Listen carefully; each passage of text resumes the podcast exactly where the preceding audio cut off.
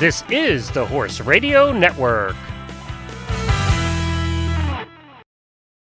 Welcome to Adulting with Horses, the podcast for weird horse girls and the best place to be if you can't be at the barn.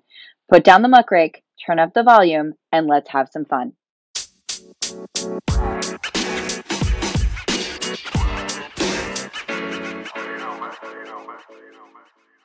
So let's get turned up. All right. So I'm actually super excited about this topic, Natalie, with about the non-ridden horse. I know we both come from riding backgrounds, but I found as I get older that I am less and less likely to spend my time at the barn actually getting on and riding. And not all barn owners or trainers really enjoy that. I find that like a lot of times if I have the time, I don't want to rush to get in a ride and I don't want to rush through the grooming. I don't want to rush through the hosing down. And so instead I go and do other things. And sometimes people are like, oh, when was the last time you rode? Or, hey, so and so can use some exercise lately. And I get kind of bothered thinking that they're talking about me behind my back because they probably are. But at the end of the day, I think traveling around, working with so many horses that I do, and going to all these places, we're actually, or I can't, I won't speak for you, but I'm actually in the the above average grade here. Like I'm in the majority of adult riders. A lot of us, unless we're competing, we actually don't ride as often as people think. Oh, for sure. You know, I think that a lot of people take, you know, how there's, we talk a lot about the uh, sort of American obsession with work ethic. Uh, yeah. We're applying that to our horses. And that is what we call bad anthropomorphism uh, because our horses don't have a human, financially driven, ego driven work ethic. They want to eat grass. Especially my pony. yeah. They want to engage in their own social structures.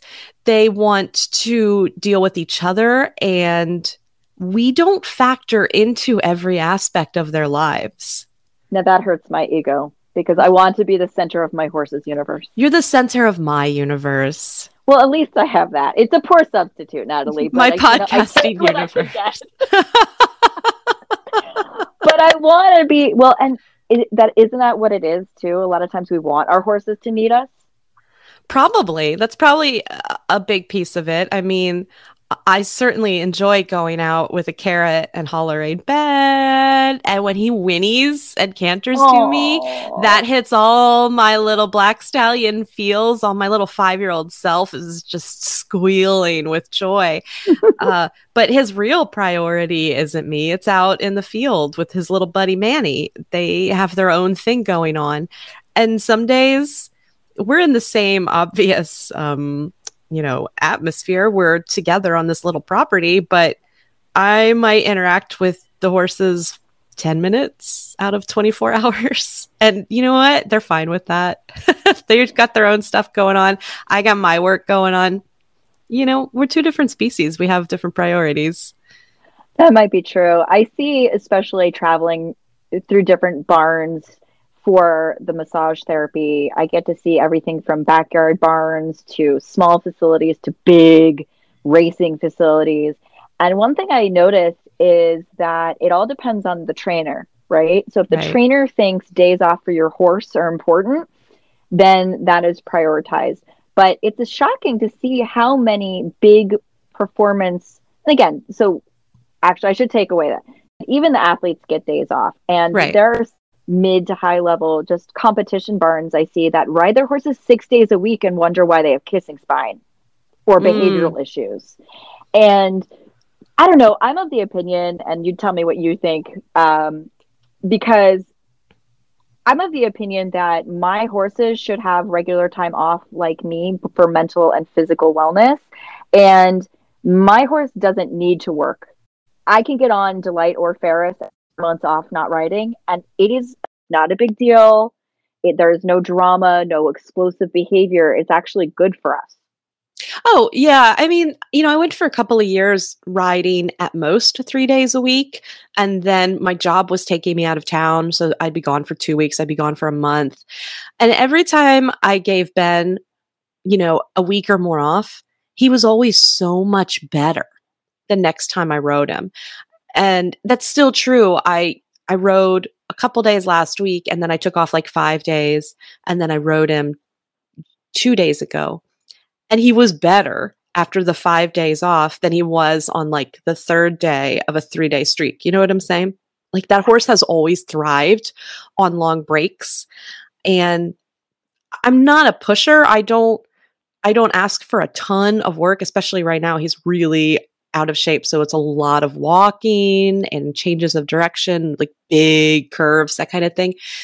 But even so, even 15 minutes, three days in a row, I think he was like, okay, how about some me time? How about some you time? We've been together a lot recently. I love you, but I love you more from the paddock. Exactly. Uh, and so when he came back on it, you know, I was able to trot him and he was really well behaved and he was stretching his back. And he said, Okay, I enjoyed this. Now um, you go do your thing and I'm going to go do mine. And he, he doesn't, I guess the thing is that um, most of our horses are not upper level horses.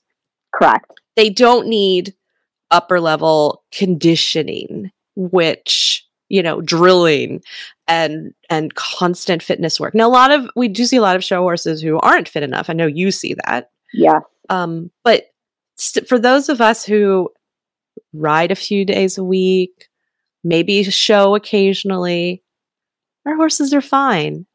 All they need is mental stimulation and they don't have to get that from riding.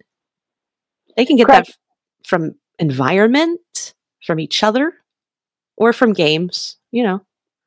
I well, you know me, I love to play games. I and I don't mean that in the flirtatious sense, but um yeah, that too. Anywho, um no, I I think in my opinion for my horses and I won't speak for everyone's, I, obviously I want some level of muscular physical fitness because they're both neurological, so when they have that physical fitness, they actually are much happier. They feel better. Their immune system is better.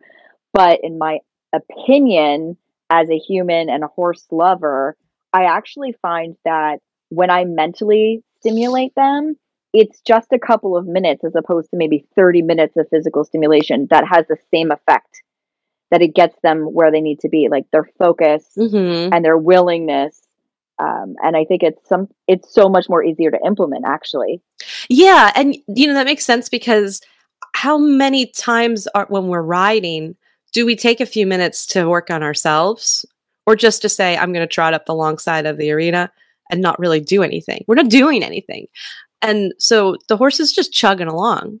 He's gone into maintenance mode, right? He's like I'm trotting. I'm trotting up the long side of the arena. I've done this a hundred times. So you're not how, how many minutes of your ride maybe are you mentally stimulating your horse and how many are you just saying go out and get your get your circles in you know what i mean oh my god it's so boring mm-hmm. like i would be i'm bored with that mm-hmm. Yeah, and, I think about that all the time. Like, right? I am bored right now. That means, like, if I'm checking my watch, what does Ben feel like? right. Oh, and then, you know, that's also an opportunity for your horse to check if you're paying attention too, because you're both bored and it just, is it worth it? And so, I don't know. I'm a big fan of, at this point with my busy work life schedule, I'm lucky if I get on the back of a horse twice a week. Like, that's a big deal yeah, for me. Sure. And I try because Delight had so much time off with rehab and me going through that mental stimulation and teaching him to be a horse again. I find that I ride him less frequently because I want to take the slow approach and make him enjoy it. Mm-hmm. And because he gets bored very easily and he shuts down. So both my horses, rather than being explosive, shut down. And so I've had to bring them out of that using the mental exercise. And I find that for my anxiety, the mental exercises actually help focus me too. Oh, sure. what um what kind of things do you do? Because I could probably use a little mental stimulation around here. here writing fog acres, as I'm calling my farm right now. well, I'm all about the increments. So I might set a timer for myself and say, okay, like if for for example, if I'm in the paddock with them, a lot of times I don't set a timer, I don't do anything like that, and I'll just actually be part of the herd. I'll just sit there and I'll I'll meditate in the paddock with my horses. And I find it's really interesting because they tend to end up right next to me by the time I'm done and open mm. my eyes.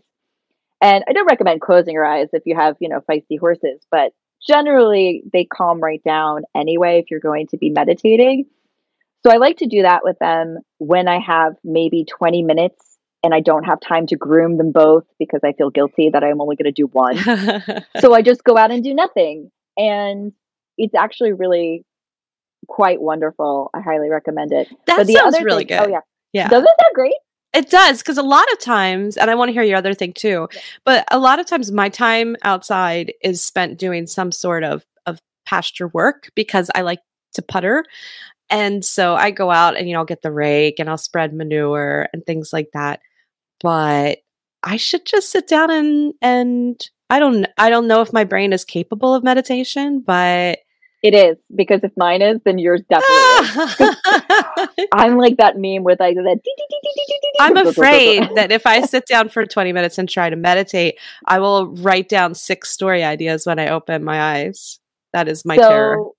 I I used to have that when I started meditating, and I would find that as long as I kind of viewed it as an ocean wave, right? I was on a surfboard just sitting and all of my thoughts were the waves.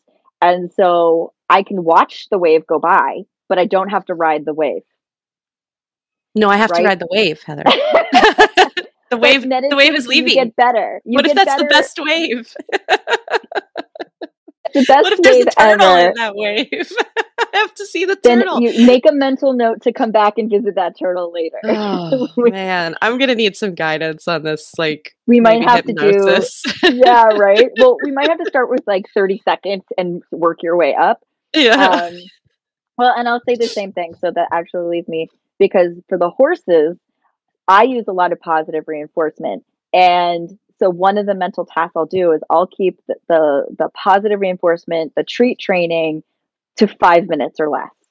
Like mm-hmm. I'll focus on, okay, today I'm going to get this horse to touch this target, whatever that is, my hand, a physical target, a cone, and I give myself five minutes. And that five minutes, as he's trying to figure it out, and you're trying not to jump to the answer for him, right? Because he needs to figure it out right. is so mentally stimulating for you because you have to have patience and mentally stimulating for them because they're working on a puzzle, trying to figure out what you're asking in a language they don't know. Hmm. Okay. I think I see some afternoon activities coming up. Yeah, and it only takes five minutes for your little uh little brain. So you have all of your book ideas that can still come through the rest of the time. I don't want them. I don't want the book ideas. in another year you're going to have like 20 more titles that's the fear i'm very tired um no, I love this. You know, one of the things that I try to do is just give them space to think out in their field. You know, so um, I leave obstacles out in the field. There are logs. There are different. There's foraging. You know, they have. It's not all just grass. There's, and I don't mow. So it gives them an opportunity to go out and like nuzzle through different kinds of branches and bushes and Lord knows what. And I, and I, you know, and I had the property walked with an extension agent, so I knew what was poisonous and what to get out. Um, but in terms of ground cover and shrubbery and stuff like that, they get to go out and choose what they want to eat. And uh, I think that it gives them more of an opportunity when their field isn't like just a square of grass or, or a square of dirt, if that's what you have.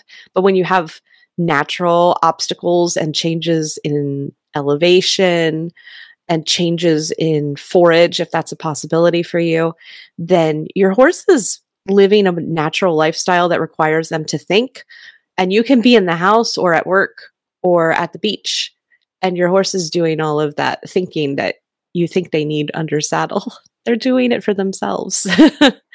yeah, and and and that type of natural setup, we call that from when I worked at the zoo is uh, behavioral enrichment. Right. And we do it with our horses, we do it with our dogs, but that's a natural way to keep them moving.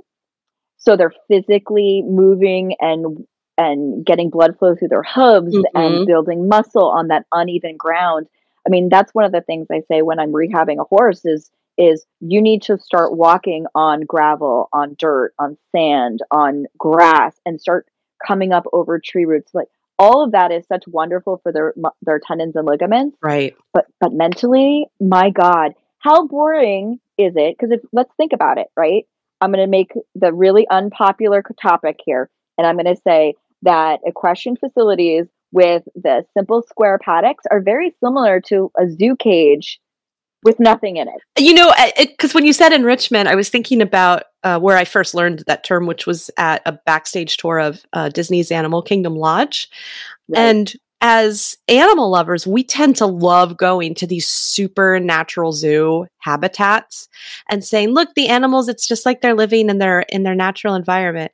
And then we go home to our barn where our horse is in a box and then we put it out in a square what are we doing? And it's the same every day. Yeah. Like what is the what is the natural habitat for the horse? Well, are you recreating that? Because you can't domesticate habitat out of an animal unless you're a dog. They've been so domesticated that a bed is their natural habitat. but what other there's really no other animal like that, you know? And look how much they put up with from us. Most horses don't ever complain. Yeah. And yes. I think how would you feel if you were okay i'm going to use my husband as an example. If i end up divorced this is the reason why. Okay. Uh, for for two years during covid he worked from home in his basement office with no windows and the same four walls right? Mm-hmm. he was going insane. The only t- time he would leave was to maybe ride his bike or go cook something in the kitchen. And he was going physically and mentally insane. Like his body was atrophying and gaining weight. He was losing all of his muscle tone. He was mentally uh, ridiculous. Yeah, I mean, just constantly looking for for fights or things to pick about because he was so bored. This honestly, the same thing happened to me when I got my first like social media specialist job, uh, and I thought I had ascended because I was no longer uh, mucking stalls. I was no longer standing behind a resort front desk. I had a desk and an office, and the office had no windows. And Ugh. I literally, I was losing it. And because it, this is the age of social media, I lost it in real time on Twitter.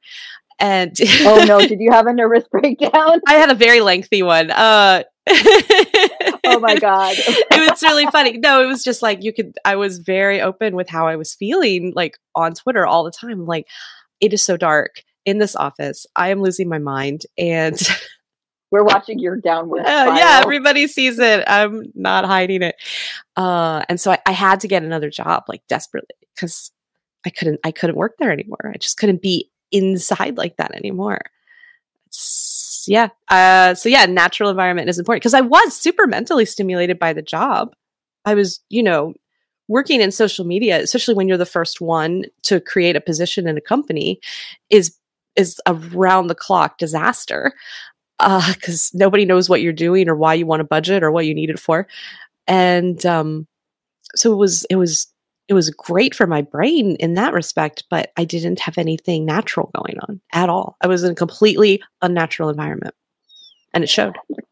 Yeah. And I think the reason that I love my job as a massage therapist so much, and there's so many reasons, but one of them is that I don't know, every day is going to be different. Every day I'm at different barns. Mm-hmm. I have regular clients.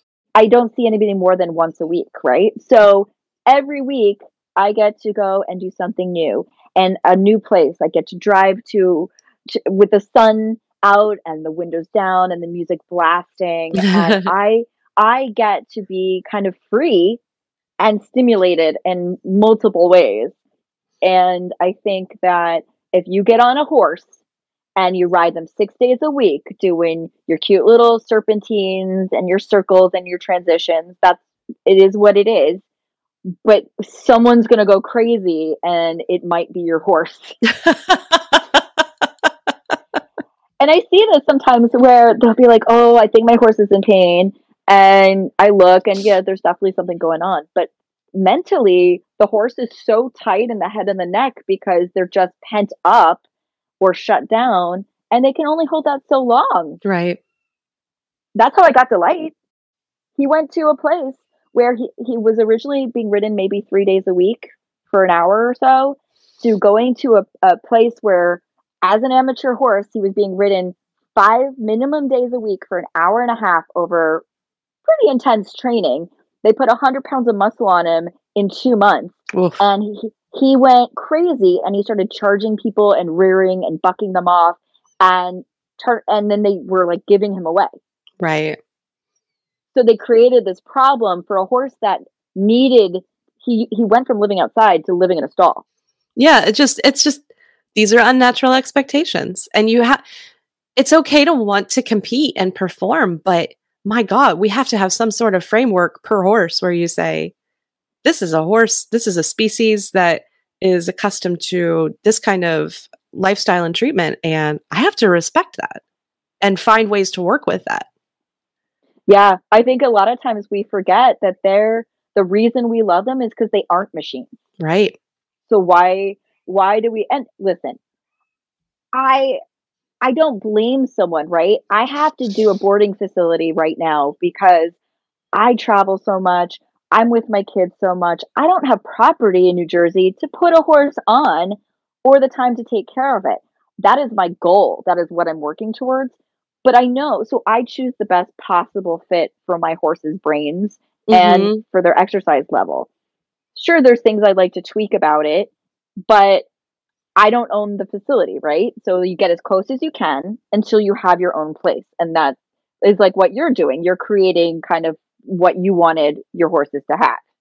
Right. And and everybody is going to have I mean that's part of what this is all about, right? Is balancing our lives versus what we'd like to do with our horses. And so you, if you are choosing a boarding facility, you know, that isn't perfect for what you were hoping for, that's where those games and ground stuff comes into play when you just, you know, are out there saying, okay, here's how we're going to here's how we're going to stimulate your brain today so that you feel you know like you're moving i don't know what i'm trying to say right now but you know what you know what the point is right like that's where the games come into play that's where looking into target training and things like that come into play is okay you can't be out on the prairie today. I'm sorry.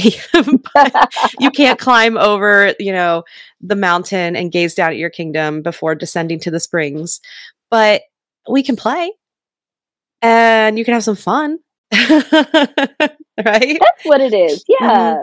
And I think let's okay, so let's do this. Let's list some of the things that people can do with their horses that don't involve riding that is fun for both human and horse that is fun for both human well, and horse. It may be maybe or it could be one or the other. Like you were talking about your your natural foraging solutions, right? Right, right. So offering different kinds of of grazing and not being not providing just a monoculture of grass is a really cool way to offer your horse like great stimulation because they can choose what they want to eat.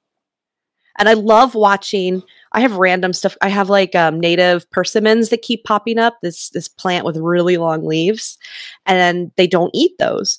But I love watching them run their noses over it as they're grazing and going, "What is this? No, I don't eat this," and moving on. so funny. Make good choices. yeah, and they the beautyberry. They don't eat the beautyberry, but they run their nose over it and go, "Do I eat this? No, I don't eat this," and they move on yeah, they have a wonderful way of being able to know in general, because not all horses are smart, but uh, what is good for them and what is not. Oh, and even um, the dumb ones. I mean, with all due respect to Manny, Manny didn't graze. He wasn't turned out for most of his life. And he prefers to eat this weed called it's called Spanish needles, and it's a fully edible weed. I could go out, pluck the leaves off, and eat them. Um, I can eat the flowers. He loves it more than grass. Oh wow. will break into. I have a couple sections that are sort of like fenced off with just one strand of non-electrified wire, just keep Ben out. Manny will go under them to get to the Spanish needles of, and ignore grass. He's just decided. I, I think they're kind of sweet because you know you can you can make green salads with them. Uh, so it's it must be sweeter than grass. I haven't eaten it yet. I can't eat it because Manny's eating all of it. he just devours these things. It's all for me, mom. Sorry. He's so funny. He's like, mm, Spanish needle, yum, yum, yum. And the problem is they, they flower and they're incredibly important for pollinators. And he ate every single, I had probably an acre of flowers. So he ate all Oh my god. You're gonna have a fat little mini on your hands. he needs to gain weight. It's okay. Okay. it's so funny. no, but that's that's like a game for them, right? Mhm. Um, and it's instinct. They don't have to be taught it. Right. But one of my favorite things we were talking about games. I absolutely love playing games with my horses, and sometimes you can learn some games in natural horsemanship and stuff. I think you kind of have to read your horse because I can't do it with Delight as well off lead because he does have kind of dominant, um, and he plays a little rough. But Ferrous, we play chase and follow, and Oh so it- it's so cute. I have to get it on video. So we do a lot of Liberty stuff, and if I run, he trots. If I jump the, over the little jump, he has to jump over the little jump, and we play. And so I run, and we kind of go as a herd, and it's really cute. I can't run for anything. It's it's very embarrassing, but I'll still post the video. Um, but if I stop, he stops. And if I turn, he turns. And so we play this mirroring game where we're reading each other's body language and playing with each other. And it is so cute. And he loves it. He's so excited. That's incredible. I have to try that. Oh, it's so fun. Yeah, I used to do it with with um with babies, you know, but eventually they'll pummel you. Uh, so that's the problem. yeah, because they don't really, here's my butt.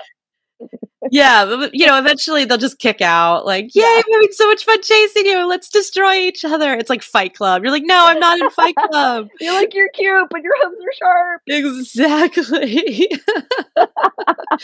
so I. Well, that's why I don't do it with Delight because Delight could literally crack my skull open without even trying. Well, and he he plays and he play bites.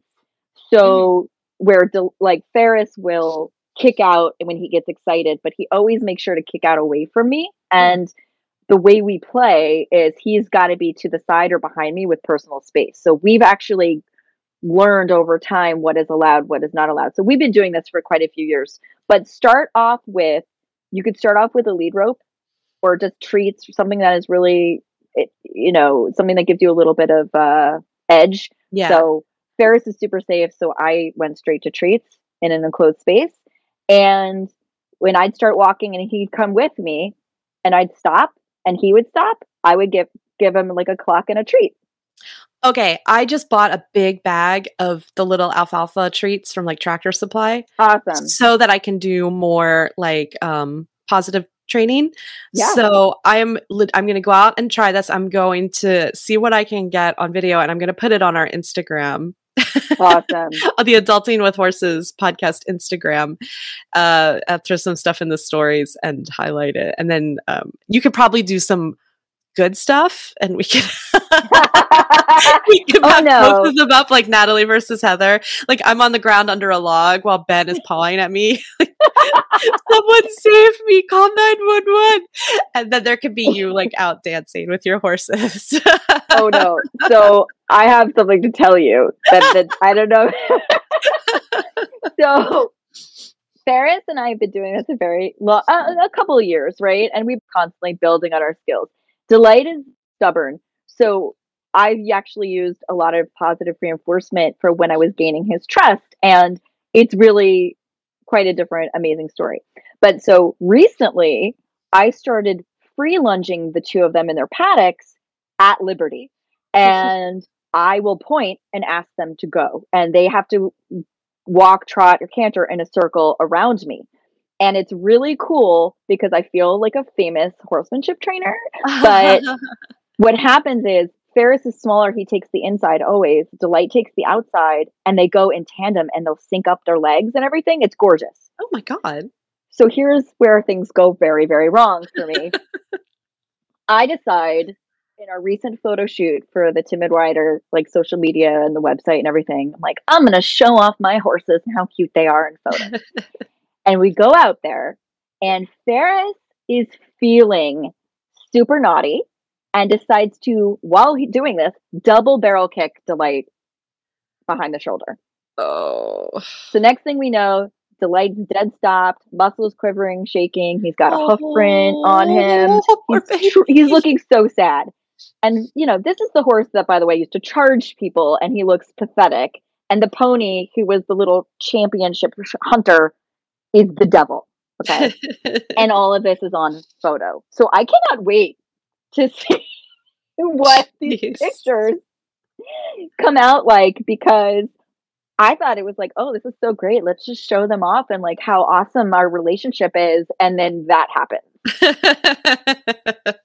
So reality remember, strikes. yes, no one's ever perfect. It's always a work in progress. So I have to be careful now doing that going forward and kind of reading reading the room a little better.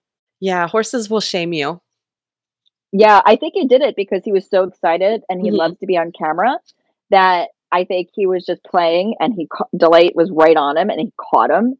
Right. Luckily, everything's fine. They're still best friends and Delight wasn't seriously injured, but I was so embarrassed.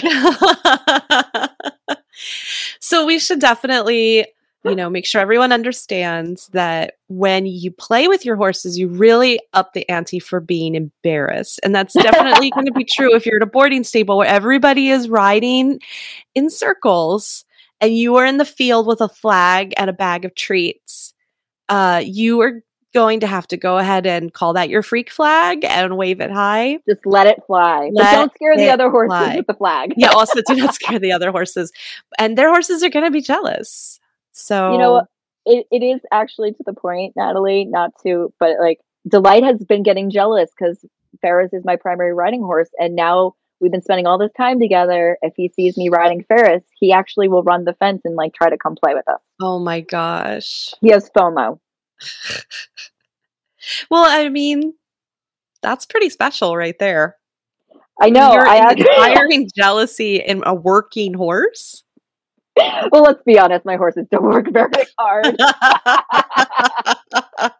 my trainer would uh would roll over and just sigh and groan and moan. She's she's been after me to take lessons, of which I need to. I think everyone should take lessons if they can.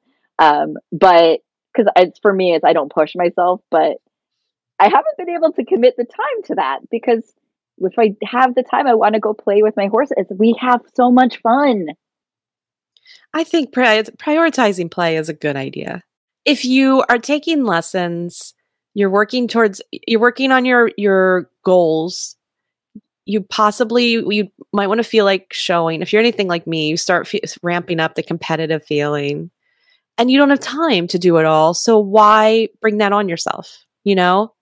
Like if you only have t- a couple days a week to play with your horses you're not going to have time to show you're not going to be able to commit like i'm grinding away at my goals so just play you know make leave the goals for all your hard adult stuff that you have to do and the other stuff can you'll get to it when you get to it Yeah, Yeah. take some pressure off. And you can Yeah. take five minutes to play. You don't have to play for very long. And it matters, I think, mm-hmm. to both of you because I really have noticed an in- increased connection between me and Ferrous and Delight. And that was so grammatically incorrect, but whatever. And I find that I trust my horses more as a timid rider. I actually trust that I can read them and that they'll tell me things now. Where before we started playing those games, it when we were just riding, there was kind of no connection. Yeah, and I think that's really true of geldings in particular, right? Because geldings can be really hard to read, and uh, because they're not, you know, mares wear it all on their sleeve, and I've I mostly deal with mares or and I've for some reason I've mostly had late cut stallions or like late geldings for a really long time. Like even Ben is a late gelding. So he's Mhm. very much like a stallion. And so I get really used to my horse being like, hey, I have an opinion and I need you to know about it right now. Or, oh my God, I have an owie. You know, they're super not stoic. Why weren't you paying attention? yeah, basically. But geldings can be a lot tougher to crack in terms of communication. Yeah, sometimes too stoic. And I think uh, for to tell some of the listeners this, there's a difference between stoic and shut down. Right. And so when you play these games and you spend this time, sometimes you actually see them come out and show more personality hmm and and than they did before. And then you realize it maybe it wasn't stoic so much as the other. Yeah, yeah. I really felt like that when um I was in the mounted unit in New York. We had two Percheron geldings, and they really for the longest time I thought these horses had no personality. I was like, what is wrong with these horses? But they were really looking for stimulation. And when we did start playing games with them, like in the shed row, or we went and turned them out on the bridle path, um, you could see it. They and they were just looking for a change. And so you know, we changed up their rides, changed up their patrol routes, and did more stuff with them and they were just more engaged with us even in the barn there was a difference Yeah. I think the moral of the story is if we're going to anthropomorphize, which a lot of horse people can't help but do, maybe treat your horse like you'd want to be treated in the sense that you would not want the same thing every day. You would Mhm. want a challenge. You would want a change of scenery, a change of pace. So think about offering the same thing for your horses and not focusing so much on just the riding. yeah yeah good points I have them sometimes. i think you're very wise. You're wise. I feel wise today. I feel very opinionated and passionate about this subject. are you wearing are you wearing your signature pink today? Maybe. I'm wearing ripped leggings, Converse, and a pink skull t-shirt. that's pretty cool. I'm actually i'm also wearing ripped leggings. Ooh. and yeah i know. Uh, i'm wearing ripped leggings. I'm wearing a pink shirt. And the other day when i rode i thought you would have been so proud of me i wore pink leggings to ride in i did not change into breeches good for you. and i wore my unicorn socks that we bought at Equine Affair last year Oh, yep you miss me. i do i'm trying to i'm trying to be you here in florida you could be the you could be the southern me. I'll be the, I'll be the northern Natalie.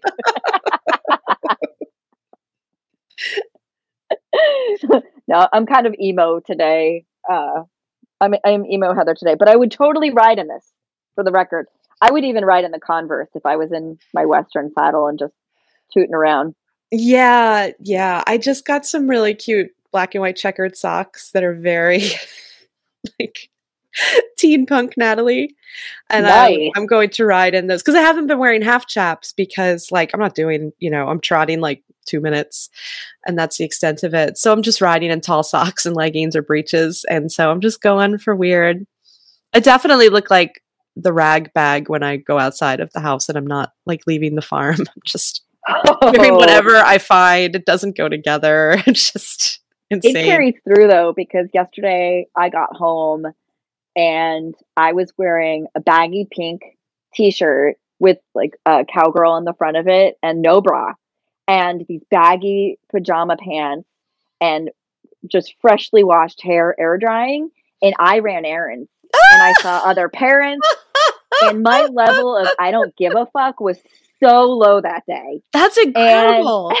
I just, I had, I, yeah, I just, I was like, you know what, this is me, and I'm gonna look homeless, and it's gonna be fine. I usually I put on a bra to run errands. Um that's sometimes the extent of it. that's Yep. the biggest change. Yep. I, I can't stand bras at the end of the day, so I will find, I will look for a shirt that you can't see nips in, just to be able to leave without a bra I think because That's in my so much pain. problem. Is you can always see Yeah, that's Oh, they're always sh- saying hi. yeah. They are very very prominent nipples. What can I say? Do That's not right. edit that out. that Oh, definitely not. definitely not. That's staying. That might even become like a soundbite now. Oh, that's gonna be my QS tombstone. well, I my husband. We're digressing far, so we're gonna have to ch- ch- stop this in a second. But I've been wanting breast reduction surgery, and it's mostly because of the the time I was trotting a horse in the Gobi Desert and wasn't wearing the right bra, and nearly, literally, was in so much pain yeah. because I had to hold the horse, a feral horse, with one hand while holding my boobs down with the other, and I was I was sore for days after. Oh my So god. I want a breast reduction surgery. And you know what my husband says to that? As long as your nipples point north again. oh. Ow! Oh! Gravity is not my friend. I, I I have to be honest with you. I don't I don't think a ton about like about boobs, but I was. Do you know that? That's- Um, I That's was watching- disappointing. I was. I know. I should think more about boobs, but I don't. I was watching. Uh, what's the movie? What's the movie? I think it's This Is Forty. And oh yeah. and there's the scene where there's the there's an actress who's like super young and hot and ridiculous, and she takes off her shirt, and and Leslie Mann is like, "Can I touch your breasts?" Because they're so young. And I was looking at them, going, "Oh my god, that is what."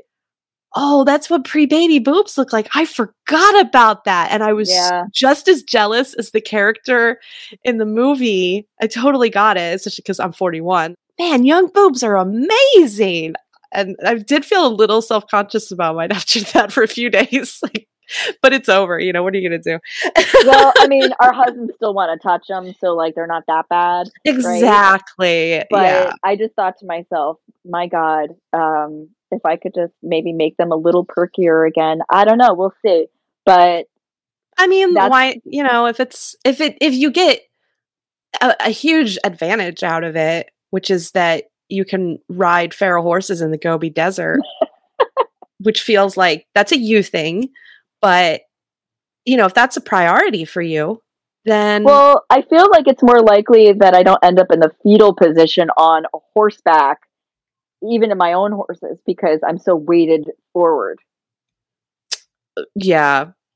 That's i mean that's a legitimate concern. I think about that a lot when i'm watching like an upper level event i'm watching them go cross country and there are there's a certain certain kind of like stick figure man that is so balanced when they're galloping cross country that i just sit forward and go how how how how and uh, uh, i'm sure a certain extent of it is oh they're not wearing a weight belt around their chest Right. you know like they're it's they're a lower center of gravity for them. yeah their upper body balance can is definitely it's closer to their waist Mhm. and that must make it so much easier to be in a gallop seat for a long time and just not move i'm just so another reason to hate men. it is it absolutely is i just get mad like look at you you think you're so great with no boobs Ugh.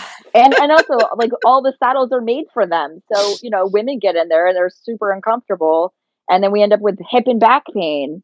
oh is that what's wrong with my hips is it my like 1950 Stübben that i ride in Yes. oh I could pretty much say yes just based on your description of that. maybe i'll go Um, fund me a real saddle because Well, you know, that's actually a whole other conversation because um, we can have my dear friend Sabina on who has Saddle Fit for Life and slays with saddles. So she we could talk about all saddle stuff if you want. we could talk about it but i can't buy it Okay. i can't buy my way out of this pain it's, a, it's a wish list. I mean, at this point, Natalie, I have so many saddles that I just collect and I could probably just mail you one. okay deal well, see, you have to be a good girl, okay? You have to earn it. This is your positive reinforcement for being, you know, did i or did i not just arrange our fantastic equine affair weekend you really did. Oh my God. So, just an aside for everyone listening, if you want to know what chaos is going to be and a lot of laughter, be prepared for for Natalie and I to be introverts while living in an Airbnb over Equine Affair, having talked to people all day and yet still having fun and drinking, but then also being introvert. locking ourselves in our bedrooms. Don't talk And, like, to me. Yeah, mutual agreement of I can't people anymore, Natalie. You can go to bed, okay? And so will I in our separate bedrooms. Yeah, which which I love because we already do that at events anyway, right? Where it's like we just are like at the end of the day, we talk and talk and talk for 12 hours. And then at the end of the day, it's like, what are you doing for dinner? Uh, I'm locking myself in my hotel room, eating Thai and going to bed. Hey, cool, me too. Bye. Like we don't Yeah. even consider having dinner together. It's not even an option. Hell to the no. Try to rip me out of the shower or the bathtub. Yeah, after that I'll be asleep in it. Um yeah, no, that takes a lot out of me. But I think we should definitely record a whole bunch of fun stuff while we're behind the scenes. I agree. yeah. We might have to go full subscription service for whatever we get up to up there. Like, sorry, this has to be private feed. yeah, exactly. We can't have this getting out. Sorry, guys. Adulting win of the week. Oh. So Natalie, uh adulting win of the week. Are you upset about it this week? Because last week you couldn't think of anything. Yeah. No, I've actually I've had a really good week. Awesome. I know. I didn't think I was having a good week, but it turns out I actually was. Does that make sense? You know? yes, you because I feel like I had the opposite problem. So you took my good karma. Oh, well, I mean, last week was just, I was slipping.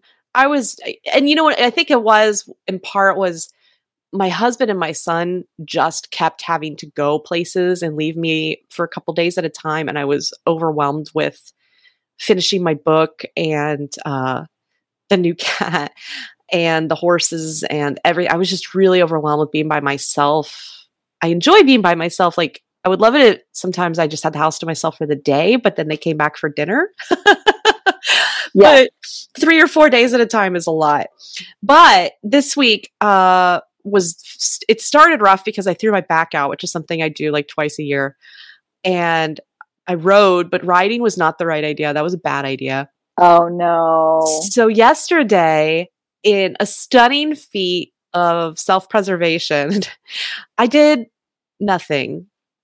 Yay! That is awesome. I mean, I did some stuff on my laptop, but largely I did nothing and I took a long nap. and Oh, uh stop flirting with me. my back feels so much better today. So you needed just a little like a, a day off, a self care day. Listen, Heather, I literally thought this is how deluded I am and how, you know, many long term bad work ethic practices I have ingrained into my brain. I thought I could work my way out of a bad back. I genuinely was like, if I do more, I will stretch out my back and I will feel Hmm. better. That did not happen. Oh Okay. no, that's shocking. I couldn't move. Yesterday morning, I couldn't get out of bed. I texted my husband and said, Hey, can you bring me an ice pack so that I could ice my back so that I could get out of the bed? that But- is how it- badly I hurt myself.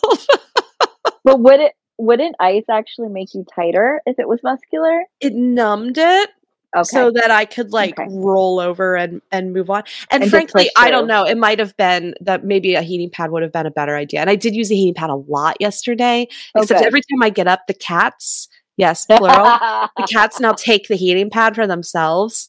So that's a whole thing. But yeah, it was super good. It was super good. All I did yesterday was work a little bit on the novella that I accidentally wrote in past tense when it was supposed to be in present tense. So I have to fix that entire thing. Oh, 35,000 words. I'm an idiot. Um, and, Oh no. and I, I, I finished the hardcover design for my new book and got that rolling. So, yeah. What I'm hearing is you had a self care day, but it was b- mostly because you couldn't physically move anyway. yes, that is 100% correct. oh my god, I would say what's wrong with you, but I already know because it's every other adult woman I know. who's working I know. I'm and trying has horses. To, you know, I have a lot of deadlines that I set for myself this year. And I, every year I- say, if I can get through this, I won't do it next year. I really mean it. I mean it this time. if I can get through these deadlines this year, I won't do it to myself next year. Okay, so do you need me to like scream at you? I That- remind you.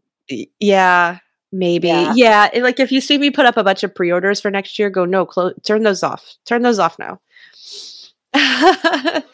but I do things out of panic too. Like I'm a reactionary person, so um You know you'll get it done if you set yourself a time frame. there's yeah there's that yeah and and um, I'll set if I'm concerned like I knew I was last year I knew this year was going to be difficult in terms of moving and buying property and all that kind of thing so I said if I do all of this work it won't be a problem so I set up all of these books to go out this year to make sure that I was able to cover my expenses my living expenses Oh, my farm sure. expenses because um the past few years you know i keep i keep getting laid off. It's crazy. It's like corporations hurt me. So you know i just wanted to um i just wanted to stay in front of all that. And i have it's worked out but i also desperately need a break Well, you're going on a cruise. i am but you know I, I feel like i need more than a week. I feel like as a human i deserve more than a week off in a year. Does that I- seem fair? Fully agree. and that's why I'm struggling so much right now because this summer I decided I was only going to work one Saturday a month. Mm, and take the other Saturdays to either, you know, do fun things, ride the horses or or go to the beach, which by the way I've been to the beach once this summer. It's it's August. And I uh and so my my scheduling suffers for that. But I'm trying, right? So I'm Yeah. trying to take the time and it's it's hard because something has to give though if we go away and do vacationy things right. And when And we come back we have to pay Exactly. You have to earn more, you know, like I have to pay a farm sitter. Um so you know, so that's a little bit of extra if I want to leave the farm. But I think awareness obviously is the first step. You know, you Yeah. can't always act on something the second you know about it. You know, so well that- it's recognizing a pattern like you know Mhm. you have a pattern now yeah. and you just need to be aware of it and try to reset and create a new pattern even if slightly off like maybe one less book next year Right, exactly. And, and it don't go crazy you know, I was reading I was reading this series of books uh, that they're fiction, but they're about uh, addiction, Mhm. and I it's about um, narcotics and alcoholism addiction, and they're very funny. They're called um, Rachel's Holiday, the holiday being a rehab center, and Mhm. then again Rachel, which is like the sequel, and they're by Marianne Keyes, who's just stunningly brilliant Irish writer. So I highly recommend these books. Uh, but I c- I've learned a lot about addiction and personality while I was reading these books and looking back at some things that I have have done uh, in my own life, not like related to substances, but just actions and personality quirks. I'm going, oh, that's why addiction is a thing. Like now I see why I did this thing or why I got obsessed with this thing or whatever. It made so much sense. Uh, so you're addicted to writing and publishing books Ah, I I am, but I think the root cause of it might be like a fear of obscurity.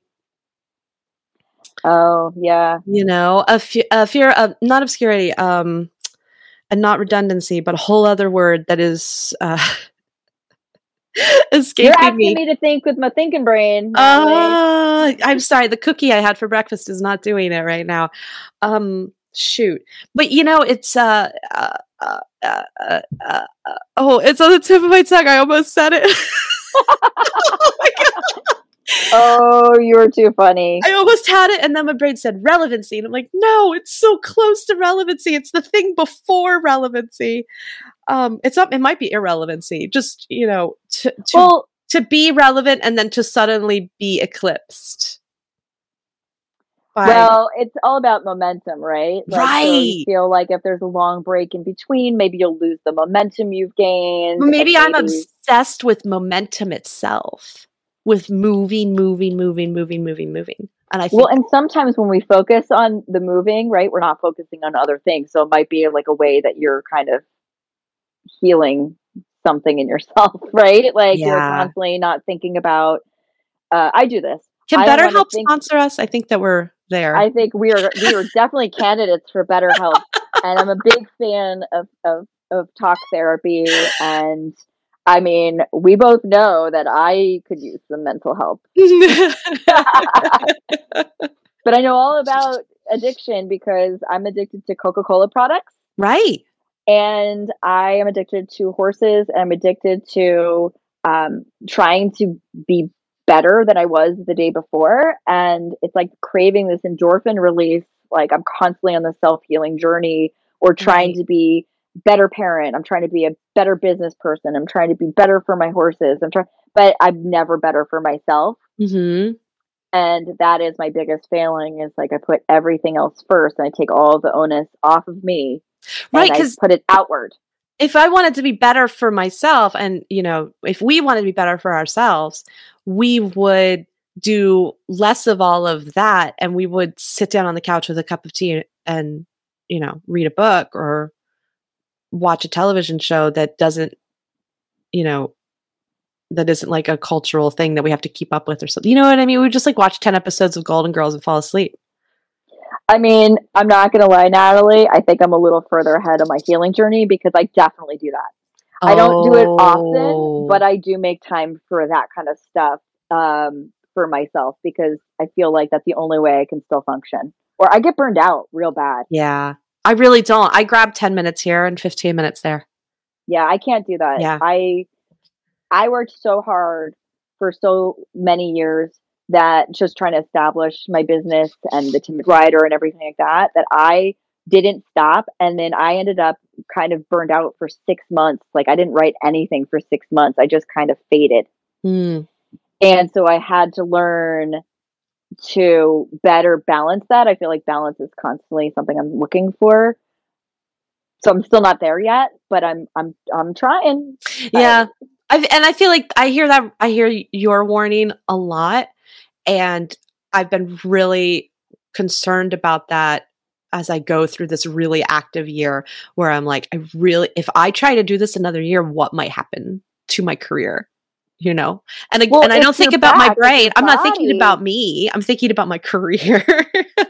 right but think about it like if you get seriously injured right like because you're so tied up in your back and you end up need you know throwing a disc and then you need to rehab and you can't ride like that takes you backwards right. so a a little ounce of prevention i say this for my massage clients like prevention means you actually have a longer term prospect of no injury happiness quality of life all of it so you should think about what's good for our horses is good for us too Yep. It's that old pattern of doing more for your horse than for yourself. yes and that is like a whole other episode It really is. we should definitely talk about We need to make a Um, whole list of the things that we do that we should be doing for ourselves Right. also. absolutely and so like i guess when it comes down to now i feel better actually because i feel better than you because i no i'm just kidding yeah, you're ahead of Um, me. You should feel um, very proud. i feel like we're on the same a similar journey and i will be your guide Oh, okay. to how to not do things i'm really good at being lazy Like, i tell people i'm 0 to 60 right Mhm. so i'm either giving it 150% and hustling and doing what i need to do or i'm at zero where i can barely function i'm braless in in a, in a in a grocery store Mhm. right Yeah, and last night that. that's where i was at and so that is not my win in case you're wondering it's not.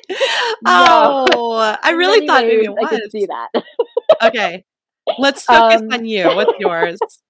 my my win was when I got back from Vermont last weekend. I came back early and I got to spend Saturday and Sunday at the barn with the horses. I got to ride both the horses. I got to play. I got to groom. I got Aw. to spend some quality time. And honestly, I needed it so much.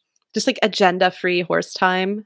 Yes, I never go with an agenda. Mhm. because if I inevitably go saying, I'm going to work on this dressage test today, or I'm going to lunge this horse and I'll ride this horse, it inevitably never works for me. Mm-hmm. So I, and I get upset if my plans change. So I've learned to just actually freewheel and see. This is, all right, we'll end on this note. This is what I do I go to the paddock, and whichever horse wants to come to me is the horse that I take that day. Okay. I let them choose. Just let it be meant to be. yeah, I let them choose, and it's actually been really rather freeing. I mean, it's a little hippy dippy with two horses too to spend time with. It can be mm-hmm. really overwhelming, Yeah. and they both need a lot of attention. So if I have time, I'll just usually the other one gets curious and comes to me right at the end, but I'll let the kind of the mood play. And if Ferrous is going to run from me and not want to spend time with me, it's definitely not a good day to ride. I'll tell you that. Yeah, yeah, that's true. Like he's already sort of made a statement, huh? About what what your ride's going to be like.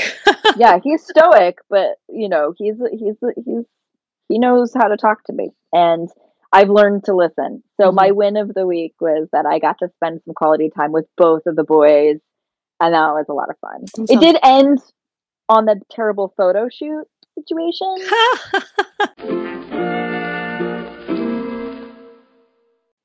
so Heather, uh, for Pop Corner today, I have some books I want to tell you about. you know the books. New books, new books.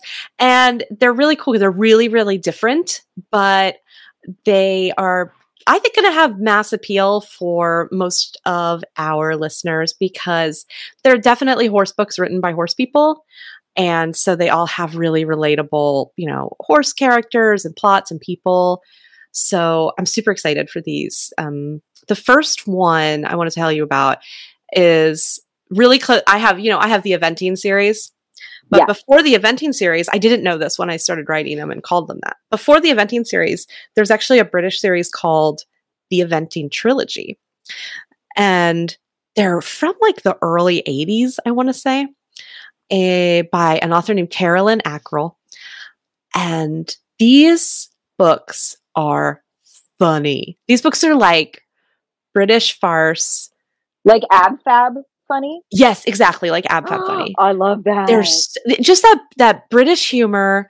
Um, it's a the the the concept is that uh, a young woman, I think she gets her her BHS certification or British Horse Society certification, and she's ready to go off and work as an event trainer, and she gets a job in this crazy, dilapidated, uh, sort of big house um, with these women. I can't remember if they're sisters. They're all insane. These very eccentric, very eccentric, down on their luck, shabby, aristocratic women who have horses um, that like they are goals to me. Uh, yeah, it's so funny. It's you know, it's the classic like cobwebby mansion where everything's falling apart, and the women are, are just just these bizarre going to see aristocratic women um, and they have horses that they are leasing to the local hunt and the horses all have these like bizarre titles like the you know like the black mare who runs away stuff like that and so this girl gets a job with them to exercise these horses and it's just a farce. It's just fall you know fall down in the mud sort of humor but it's so so funny and there's a little bit of romance not much and so there's this series right um oh I should have prepped better by like pulling up the titles because I can't think of them. But there's like a hoof in the door is one, Ticket to Ride is another, and they're just superbly hilarious. So Carolyn Akrill actually wrote a fourth one, like an update, and I haven't read it yet, but I am super excited to. Um, and so I think I'm going to grab one for my cruise that I'm going on and just lie around this cruise deck reading reading horse books with So- like she wrote the fourth one 50 years after the first three. yeah. Yes seriously. So the book the first book came out i think in 1984 and she just wrote a sequel. She's been writing in the meantime. So she has a book called the last baronet. She has a book called flying changes. Um and these are all super easy to read if you like th- they're on kindle unlimited if I think uh, I've heard of Flying Changes. yeah um, but her new one i believe it's called horses for courses which is a good name. I don't think it's courses for horses. I think it's horses for courses, but it could go either way now that I think about it. I do like rhyming. It helps it's courses, remember. It's courses for horses is the new okay. one, which is a super, you know, it's a that's a great play on uh on an old on an old saying, right?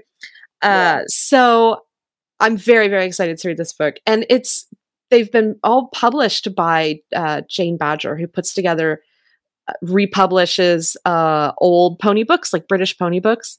Mm-hmm. and she just makes the prettiest most simple books that i can't help but buy them in paperback because they're gorgeous.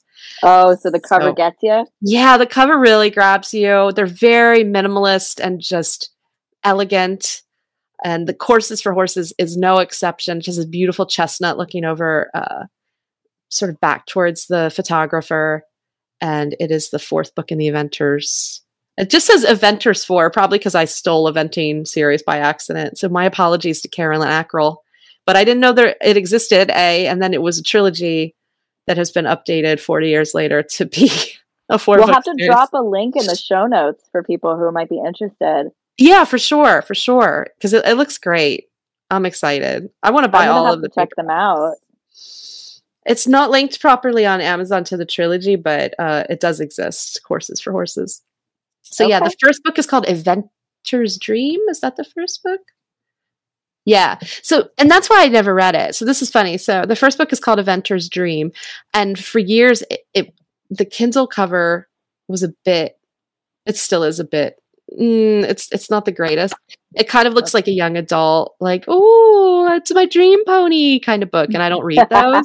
right. Um. So I skipped it for years, but when I finally read it, I was like, oh my god, this this cover does not and, and the title does not adequately describe what is inside the covers of this book. Like it is so funny and it's for adults.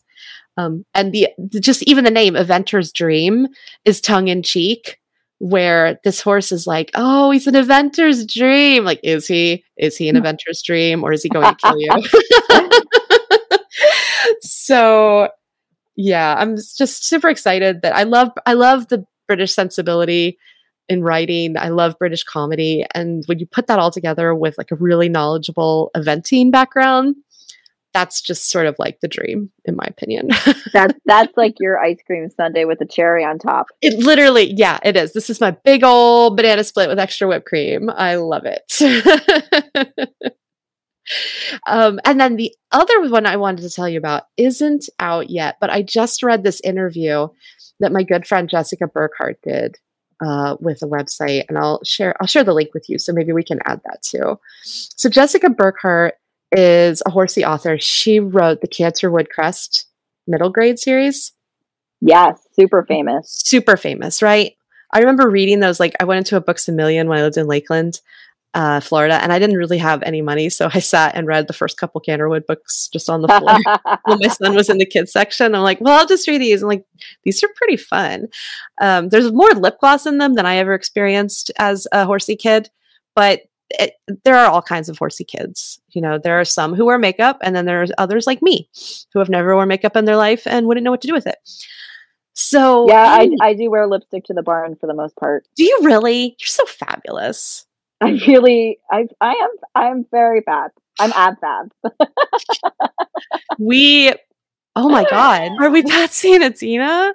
Oh dear God, we a little bit I'm, are. I'm definitely Edina, sweetie darling. see you in a beehive, sweetie darling. oh wait, so I'm the one with the beehive, and you're the one wearing the like glittery rhinestone shirts. It's with the moo moo. Oh, I'm dying. All right. Oh, it's so great. Oh, I, mm, yeah, I have a lot to say about that. Um, but the book, this, you do. So, so she's she's she's got a new series coming out. Is what I'm trying to spit out.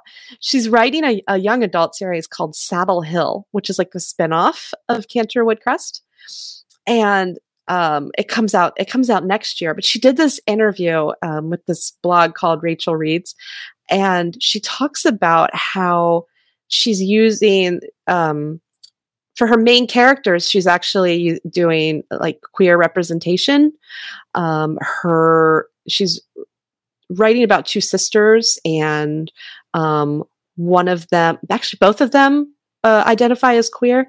So it's giving a lot more sort of attention to um, really what the modern stable looks like. I think like how there more people are comfortable with who they are and how they, you know, how they identify and live their lives, and we're all just more honest about ourselves. I think.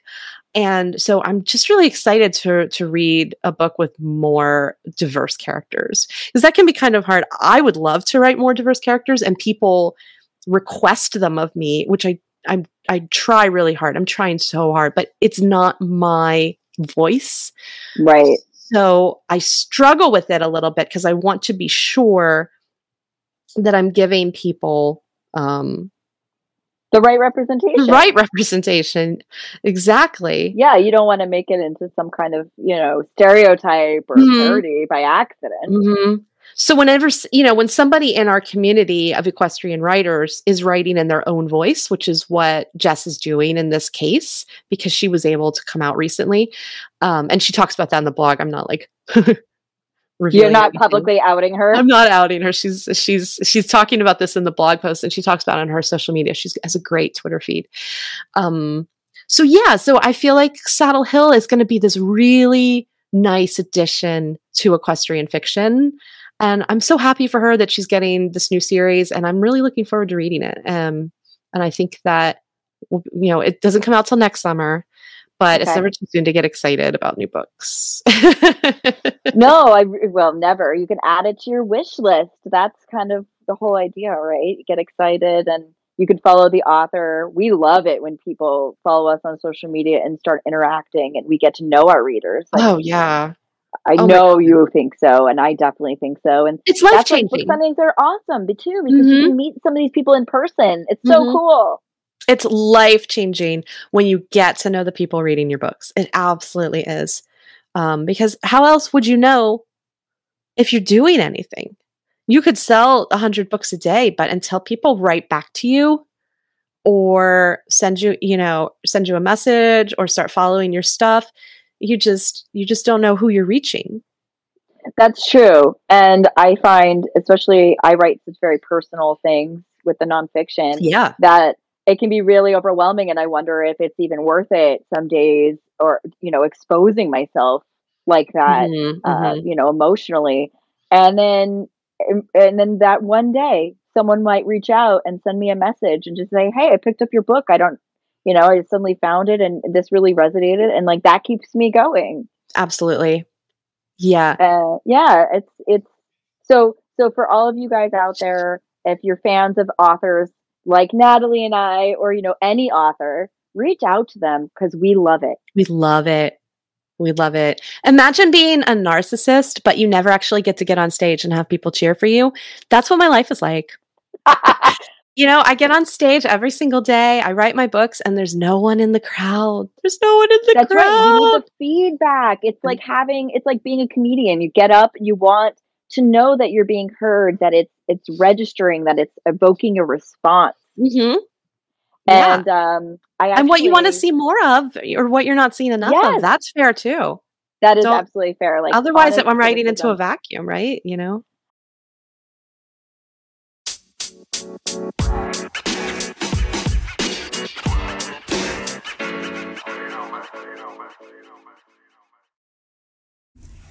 Thank you for being a little weird with us, horse girls. If you like what you hear, make sure to subscribe to the podcast on your player of choice. Follow us on Instagram at Adulting with Horses Podcast, or even better, join our Adulting with Horses Clubhouse on Facebook, where you can become part of the show. Also, it's a great place to meet other horse crazy women. Thanks, and see you next time.